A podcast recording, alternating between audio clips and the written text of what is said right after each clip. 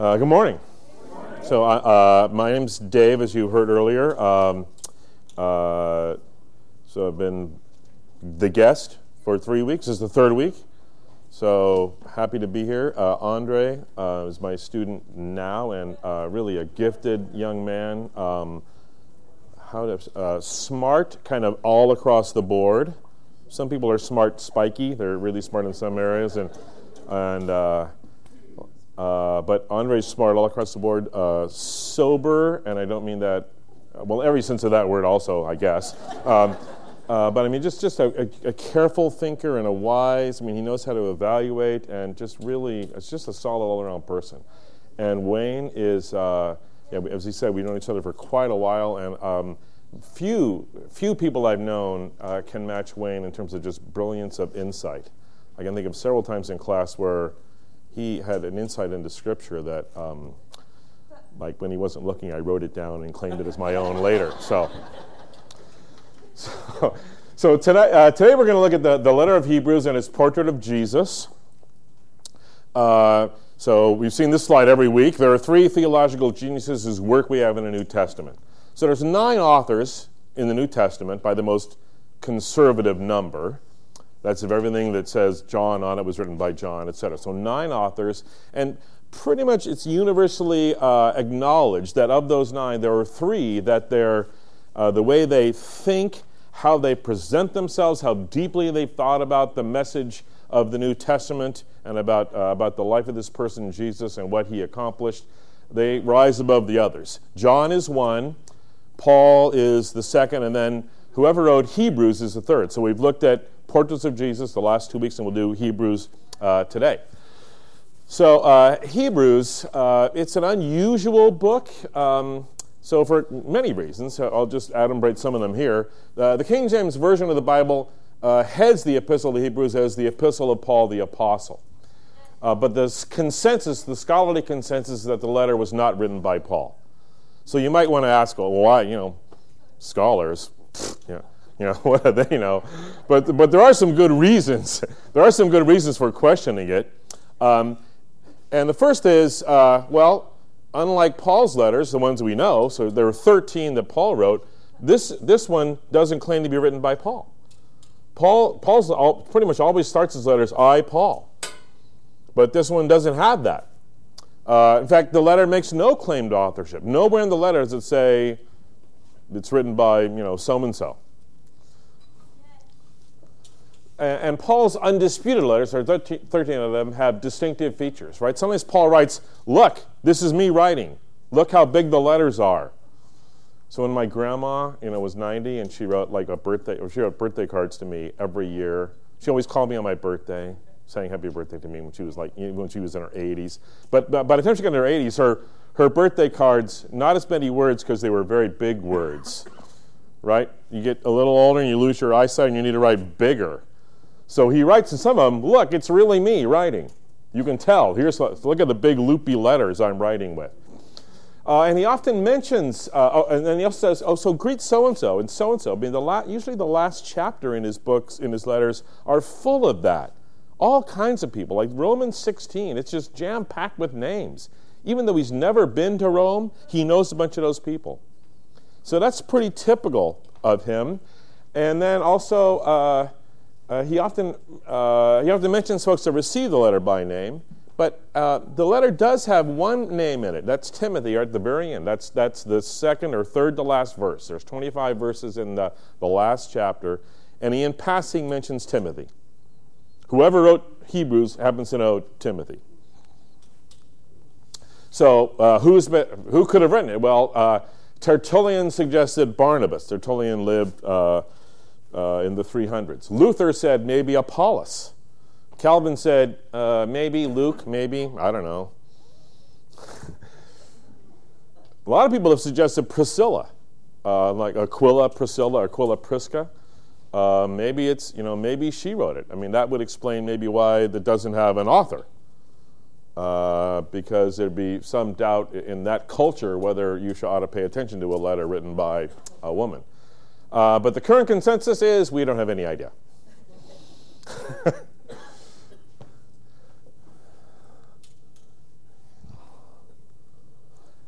And we don't know much about the community that received the letter, but it sure looks like it was written to Jewish Christians because it so heavily uh, relates to the Old Testament.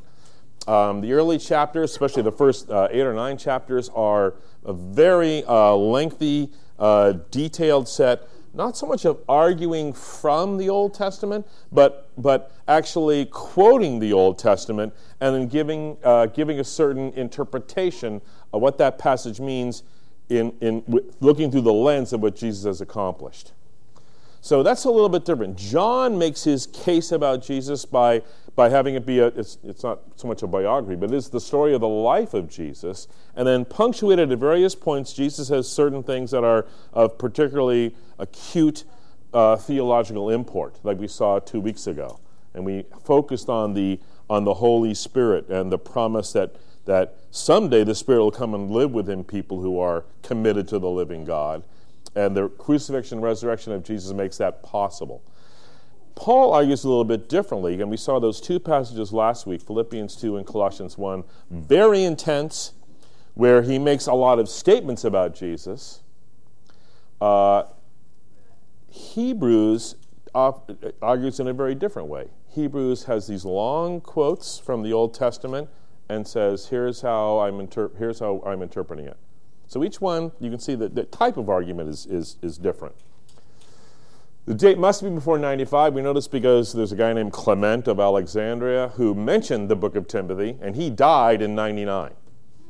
So that's a definite, can't be any later than that. Uh, but the, a date prior to AD 70 makes sense because the author is arguing that Jewish modes of worship are now out, are, are now outmoded. I just realized modes and outmoded. I, probably wasn't the best way to phrase that. But the temple was destroyed in AD 70. So if the temple was already destroyed, there's a long section where the author is saying Jewish patterns of sacrifice in the temple uh, are now outmoded. Why would you do that if everyone knew the temple was destroyed? So, uh, a little bit on the destruction of the temple. So uh, this is a guy named Titus. Uh, so uh, if you can think, if you can picture or imagine the uh, Nero, the Emperor Nero, the mad Emperor Nero. Um, uh, he was murdered. He was in AD 68, and two years before, a rebellion had happened in Palestine. Now, um, just like today or in the last 10 years in Syria, I mean, there, there are probably folks living, I know there are folks living in the area that ISIS was in control of, and they weren't necessarily hoping for a rebellion. But when one happened in their territory, they're in a rebellion. And that's kind of what happened in Palestine. There, were, there was a group of people that, that were sure if they, if they chose violence, that they could force God's hand and God would intervene. And there were all kinds of people who weren't interested in that, but once you're in territory where there's a rebellion, you're in a rebellion whether you like it or not. And so that lasted from 66 to 70. And a guy named Vespasian was the general, but then he became the next emperor after Nero died, and his son is this guy Titus. And Titus finished up the job. So they actually captured Jerusalem, destroyed the temple, ended up building a, a, a temple to the Roman gods right on that very site. So he uh, built an arch. That's an, that's an arch in Rome. So it's 1950 years old. And on that arch, he, he this is Titus, he, has, he, he demonstrates, it's like early, uh, not so much propaganda, but early um, political sloganeering. Because on that arch, among other things, there's this depiction. And you can see there's a menorah there in the middle. So he's saying no, no writing, you know, no texting, you know, no, uh, no Fox News or something. But this is their version of it. He's depicting, yeah, I was the one. I was the one who, who beat up on the Jews and, and destroyed their temple. So probably it's before AD 70.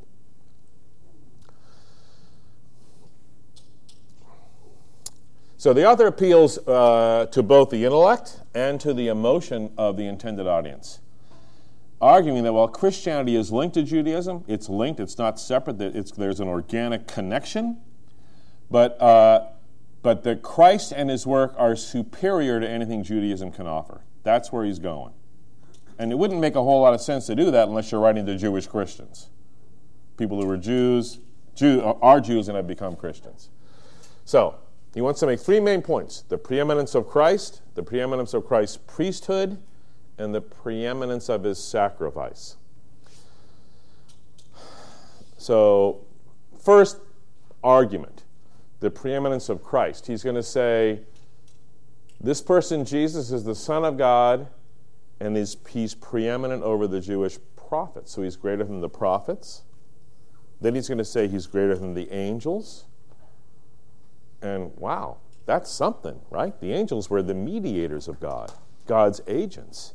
They were the ones who actually were in God's presence and took God's message to people. And, and this person, Jesus, is even superior to them. And he's also superior to Moses. I mean, if you're saying, I mean, if there's like uh, the all-star team within Jewish, you know, Judaism, you know, Moses is on the all, he's the Willie Mays of Judaism or something like that. I mean, to say he's Jesus superior to Moses is really saying something. And then he's going to argue, secondly, wow, Jesus, his priesthood is beyond even the Jewish priesthood. So he possesses the requirements for serving as the priest, the high priest. He's going to say, he will say there in chapter, chapters 4 through 7, wow, compassionate sympathy for the ignorant and wayward.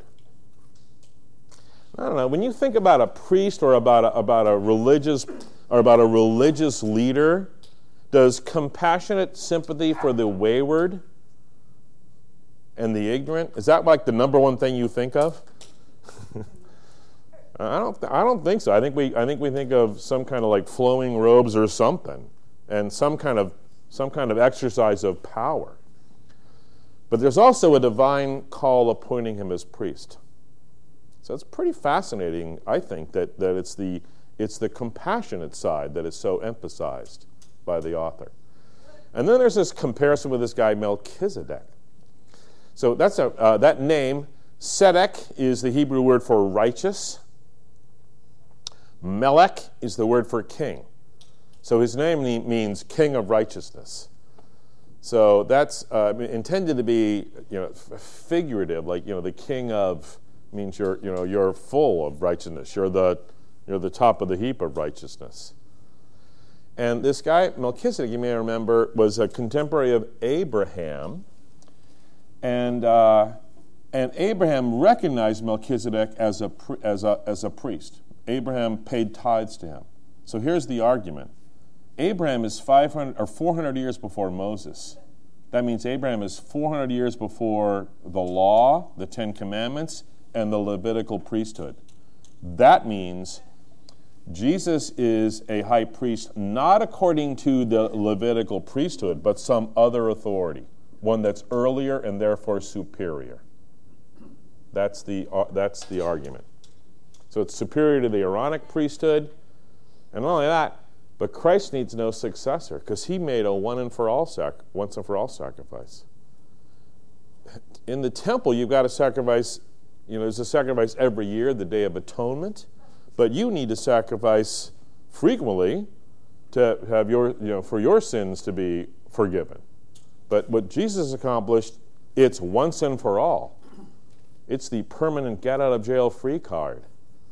You know, lifetime free coffee at Pete's. That'd be my dream. Uh, and then uh, the superiority of his, uh, then of Christ's sacrifice. So that, that's his argument. So, and I'm now halfway through my 30 minutes, and we haven't even started looking at text yet. So, but uh, was, I thought it was uh, because there's so much detail. I we need to do that, and we're just going to talk about some of the some of the text uh, for the next few minutes. Okay. Yes, Dave. That was. Uh, thank you. I, I'm very. I'm very. Uh, I'm very uh, shy and uh, self-conscious. So I need, I need, I need affirmation. So this is the first line of argument that Christ is superior to angels, etc. So, for to which of the angels did God ever say, Today you're my son? You're my son, today I've become your father.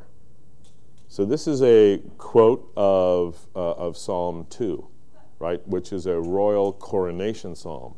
What, the king, what God would say to the king the first day the king starts ruling your job from now on is to represent me. To what angel did God ever say that? Because angels are messengers. They're like, I mean, they almost like have no, almost. It's almost kind of like no of their own. They just go do what God says. But but the connection to the King is, wow, this is something you've got to. It's got to be a change of your will. You've got to you've got to agree to live into this. But now you're but you're acting in my name. People are going to people are to look at you and see you acting as if it's uh, uh, as if uh, me directing you. So, to what angel did God ever say, You're my son, did I become your father? Or I will be his father and he will be my son? God never said that to angels. And again, let all God's angels worship him. So that's a quote from Deuteronomy, and the him is God himself. So the author says, Let the angels worship God. And speaking of angels, he said he makes the angels winds, his servants flames of fire. So that's awesome. But about the Son, he says, Your throne, O God, will last forever and ever. And righteousness will be the scepter of your kingdom. So, what do you see there?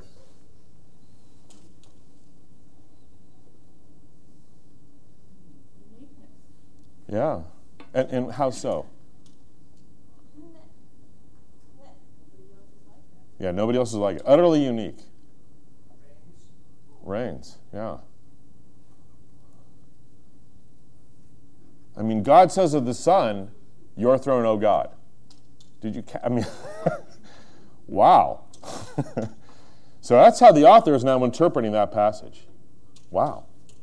God Himself says, Your throne, and it's a, it's a, you know, it's pictured as a throne over an earthly kingdom, but still, your throne, O God. Anything else you notice?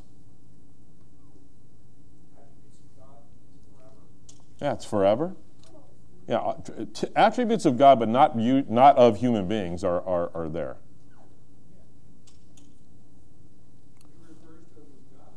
Yeah, I mean that's just that's um, that's wacky. I mean, you just wouldn't do that. you wouldn't do that in Judaism. I mean, this would make people's jaws drop. That alone would say, would say oh, okay, this is clearly a whole different category of, of, of experience. This is clearly superior to uh, anything we knew in Judaism. And it's, he's God, but also kingdom will last forever, and righteousness will be the scepter of your kingdom. So the scepter is the symbol of authority. And what's that? It's righteousness. It's not power. It's not intercontinental ballistic missiles. You know, it, it, it's righteousness, which is, that's great. It'd be great to be ruled by righteousness and not just raw brute force. So, Hebrews 5. Every high priest is selected from among men and is appointed to represent them in matters related to God, to offer gifts and sacrifices for their sins. No one takes his honor upon himself. He must be called by God, just as Aaron was.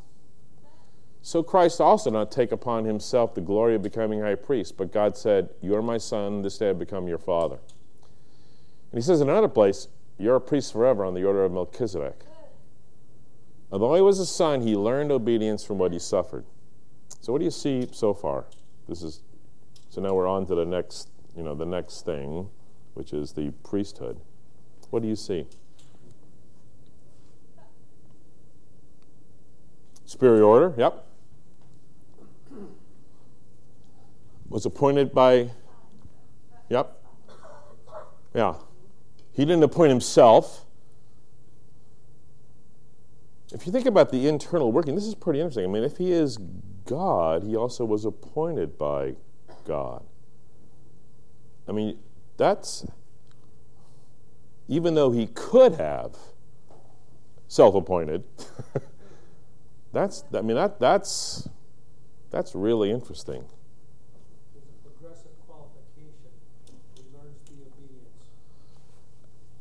Yeah, I think this is this is a passage. This last, thank you. This last line, he learned obedience. I think sometimes we think about Jesus and we think, you know, he's God and he just sort of and he comes down and he's he's fully God and like he's just kind of um yeah, but like if Stephen Curry, uh, you know, showed up and played in junior high basketball, you know, or something, right? I mean, like it really isn't. He's really just playing around. But what, what the New Testament argues is this person, Jesus, when he emptied himself, he actually became human, as we said two weeks ago, fully human, truly human, but temptation was real. Now, he didn't give in, unlike me, who, uh, like, right? I mean, M- would you like some peanut M&Ms, Dave? No, really? Okay. I mean, right away, I give in, right? But Jesus, Jesus endured the full blast. So it's something he experienced something of what it's like to be human because he's truly, fully human. We're um, imperfectly human. We're less than God than God uh, uh, intended. So he actually learned it. It wasn't just playing around. That's what the text actually says. Yes, sir. Well, this passage, when it refers to his priesthood, the priests came from the tribe of Levi. Yeah. Kings came from the tribe of Judah. This is the only person in all of history who could qualify as coming from not having a tribal uh, Yeah.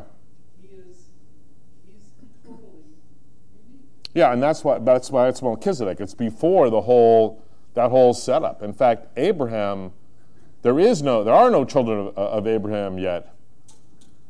You know, when Abraham encounters Melchizedek, I mean, well, okay, he had some sons, but I mean, there, there aren't, the tribes aren't there yet. So, yes.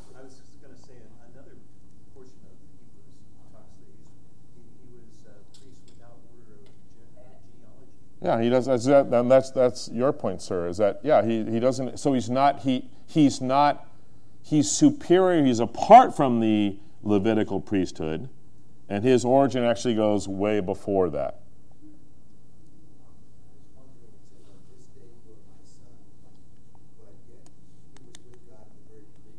Yeah. Yeah, so the, the, the, origin of, of Psalm 2 is uh, it's a, a, royal coronation psalm. So that quote is from Psalm 2. And it's a, it's a little like, uh, you know, what happens at the, at the presidential inauguration. You know, when the president actually ends up, you know, uh, swearing the oath, once he's done, he's bound himself to certain things. So when a new king starts rule, God says to him, in essence, you're my son, today I've begotten you. That's what the text actually says. Um, uh, and that means from now on, you are to be my agent. You're to act according to my purpose and will, not your own. So it's a way of saying it's a way of saying obedience. And then the next, right, uh, the very next yeah, very next verse. And once and once made perfect, he became the source of eternal salvation for all who obey him. Now that that that phrase made perfect, like, isn't that a little bit disturbing? Like Jesus was made perfect?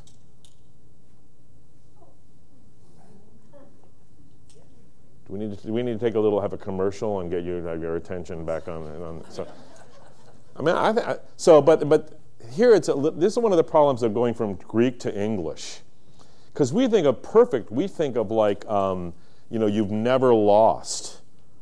You know, nothing but 100% on your math quizzes or something.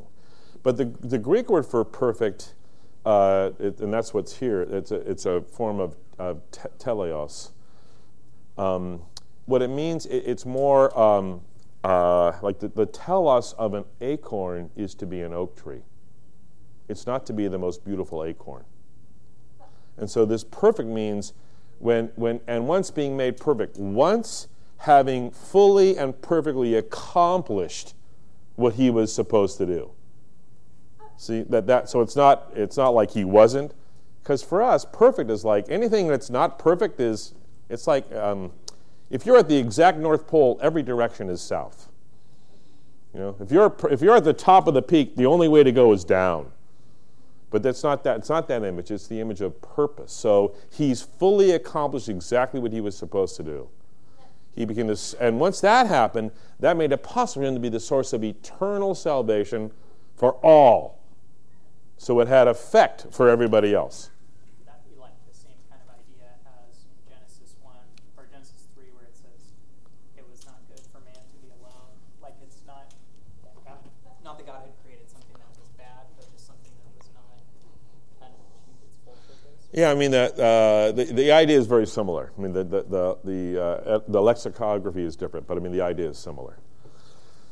So and this guy Jesus was designated by this guy Jesus. Jesus was designated. the guy in line next to me at Pete's, yeah, uh, was designated by God to be high priest on the order of Melchizedek. So there, once again, that outside of genealogy. So we do have such a high priest who sat down to the right hand of, of the majesty in heaven. Wow. Regular old high priests don't do that. And, he, and who serves in the sanctuary, the true tabernacle set up by the Lord, not by man. So here's this notion that there is actually a blueprint uh, uh, of the true tabernacle in heaven. And th- this goes to uh, uh the way Jewish uh, ref- reflection on, on creation uh, operates. So um, the, the Talmud, Talmud, you may have heard that name. The, the way to talk about, to describe that is it's like it's Jewish, ancient Jewish commentary on Scripture. Uh, and then uh, the Midrash, I'm sorry, Midrash is ancient Jewish commentary on Scripture. So the Midrash on Genesis 1 1, Midrash Bereshith, uh, one, one very early on it says, uh, before God created anything, he created seven things. and of these seven things, two he really created, the others existed only in his mind. So if you think about it, you don't. And then, they, and then the, the, the, the Midrash goes on to say, when a builder builds a house, the builder doesn't just start building. The builder makes a plan and then follows the plan. And so when God created the world, he had the Torah on his knees and used it as a blueprint for creating all, all, that, we, all that we see. So the idea here is the temple on earth, there's a, there's a perfect idea of it in heaven. And so the temple on earth is, has never been more than, could never be more than a really good photocopy of the one in heaven. But the one in heaven, this tabernacle in heaven, the true tabernacle set up by the Lord, not by man, but the ministry of Jesus is superior. So that, was, that makes it superior to the one on earth. For if there had not there had been nothing wrong with the first covenant, no place would have been sought for another. Yeah, if there was nothing wrong with it.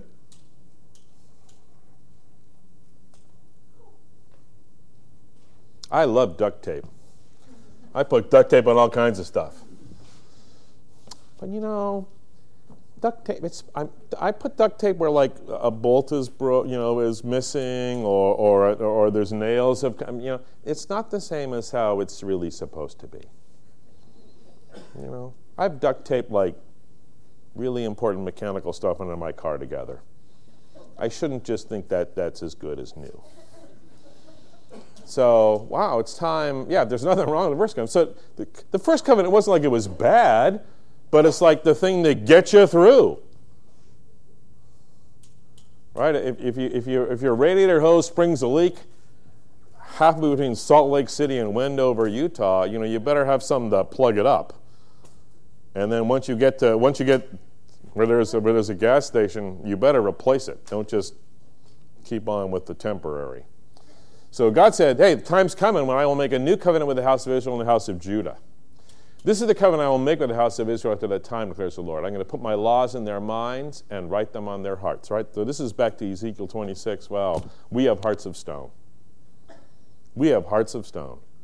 And I'm going to need, so this, once again, this goes back to what we said two weeks ago about the Gospel of John. I'm going to need to take out that heart of stone and put a heart of flesh in you and, the, and then make it possible for the Holy Spirit to live in you. So the laws will be in you. My, my will will be in you instead of just something external. So when Christ comes as high priest, he didn't enter by means of, of blood, of the blood of goats and calves. Did I spell calves? Is that how you spell calves? C A L V E S? Dude, all right. got a point for that one, yeah. Um, but, but, but he entered the most holy place once and for all by his own blood. Wow, so he didn't use sacrifice something else, it was his own blood. And that created eternal redemption, not redemption for a year.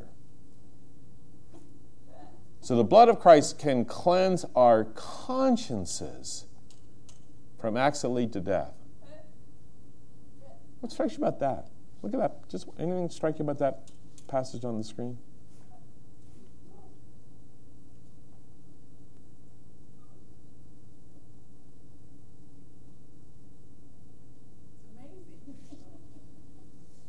Yeah.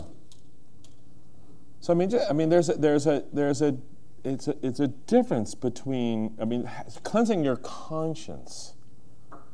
So I got an email. I just finished grading. I have like I don't know. I've spent hours, days grading. It's the worst part. It's the only bad thing about teaching. And uh, I had a student send me an email saying, uh, "I I have to confess I cheated on a portion of the final exam." And it's it's all uh, uh, uh, on the it's all uh, online, and uh, so I, I need I need to confess and I, and I and I need to be punished.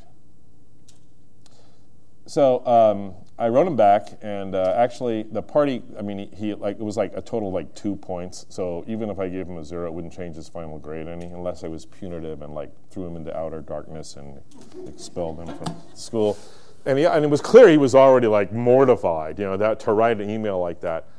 So, uh, but it, but it's clear to me. I I forgave the the formal error, mistake he made, but he still feels the weight. Does that make sense? So you can forgive the legal penalty. This is, but this says, wow the blood of Christ can not only, can not only make it so your, your legal uh, responsibilities, your legal guilt is removed, but it can also wash over you and cleanse your conscience. Because you can be too so fixated on that that that, be, that becomes an idol, even your own worthlessness or your own whatever. That see, that's pretty, that's pretty good stuff right there. So there's a covenant I'm going to make with the house of Israel after this time, says the Lord. I'm going to put my laws in your minds and write them on their hearts. I'm going to forgive their wicked. Oh, I just said that. I'm going the wrong way. That's what the problem is.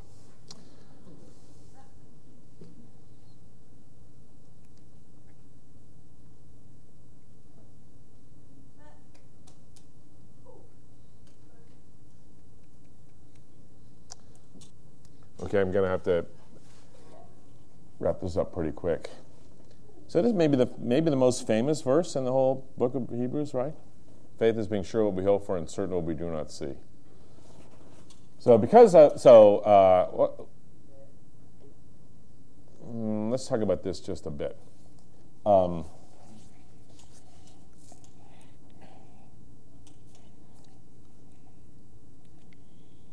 if you have if you're in your freshman year your first year of college and you're in an, you're in a chemistry class and you've done nothing you haven't gone to class and you haven't studied and you go to the final exam and say i'm hoping for the best.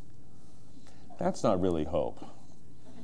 You know hope is based there's got to be some kind of grounding for hope.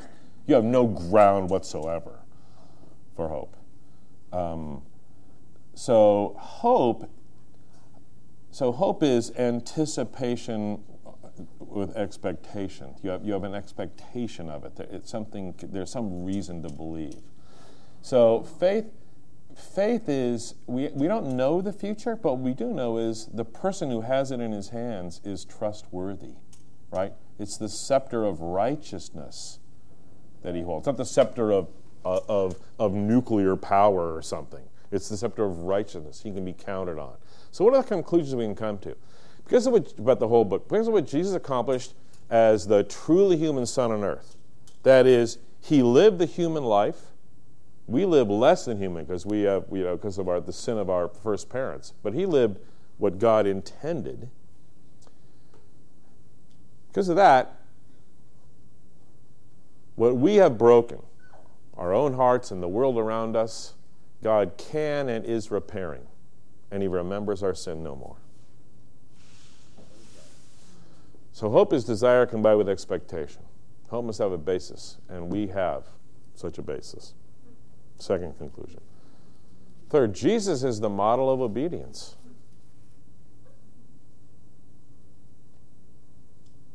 He actually, I mean, he endured temptation. It wasn't just, it wasn't fake, but he endured it to the end. He resisted to the end. So he knows what it's like. And there's this once and for all quality. So I don't know if you've thought about this very much, but in the New Testament about what Jesus has done, when the New Testament talks about what Jesus has done, various images are, are put into play, put forward. One of them is legal imagery, like is a law court. So we're no longer guilty. And you can imagine being declared not guilty, but still seeing the evidence of your guilt. So that's why there's also um, temp- temple imagery. Because temple imagery is about the removal of taint, of stain. Somebody can, you can be forgiven and still feel the stain, but temple is about the removal of stain. And then there's battlefield imagery, because because Christ has defeated the enemy, and that means we can live forward in anticipation of what God has for us. See, there's those three different but very related ideas our legal guilt, our sense of guilt, and then, and then a, a, an awareness that, wow, the power that sin had over us, where we were slaves to, it, because of what Christ has accomplished, we can now live free from that. So, all three of those are here in Hebrews. So, we have hope because we trust in one who's been, true, been proved utterly trustworthy. I think that's pretty good news. Thank you, Father, for your love for us. Thank you for the life of this, of, of this person, Jesus, your Son. Not only for the model that he is for us, but for the fact that what he's accomplished, if we accept by faith, sets us free. May we live into that freedom. And may we be agents of that freedom to those around us, we pray.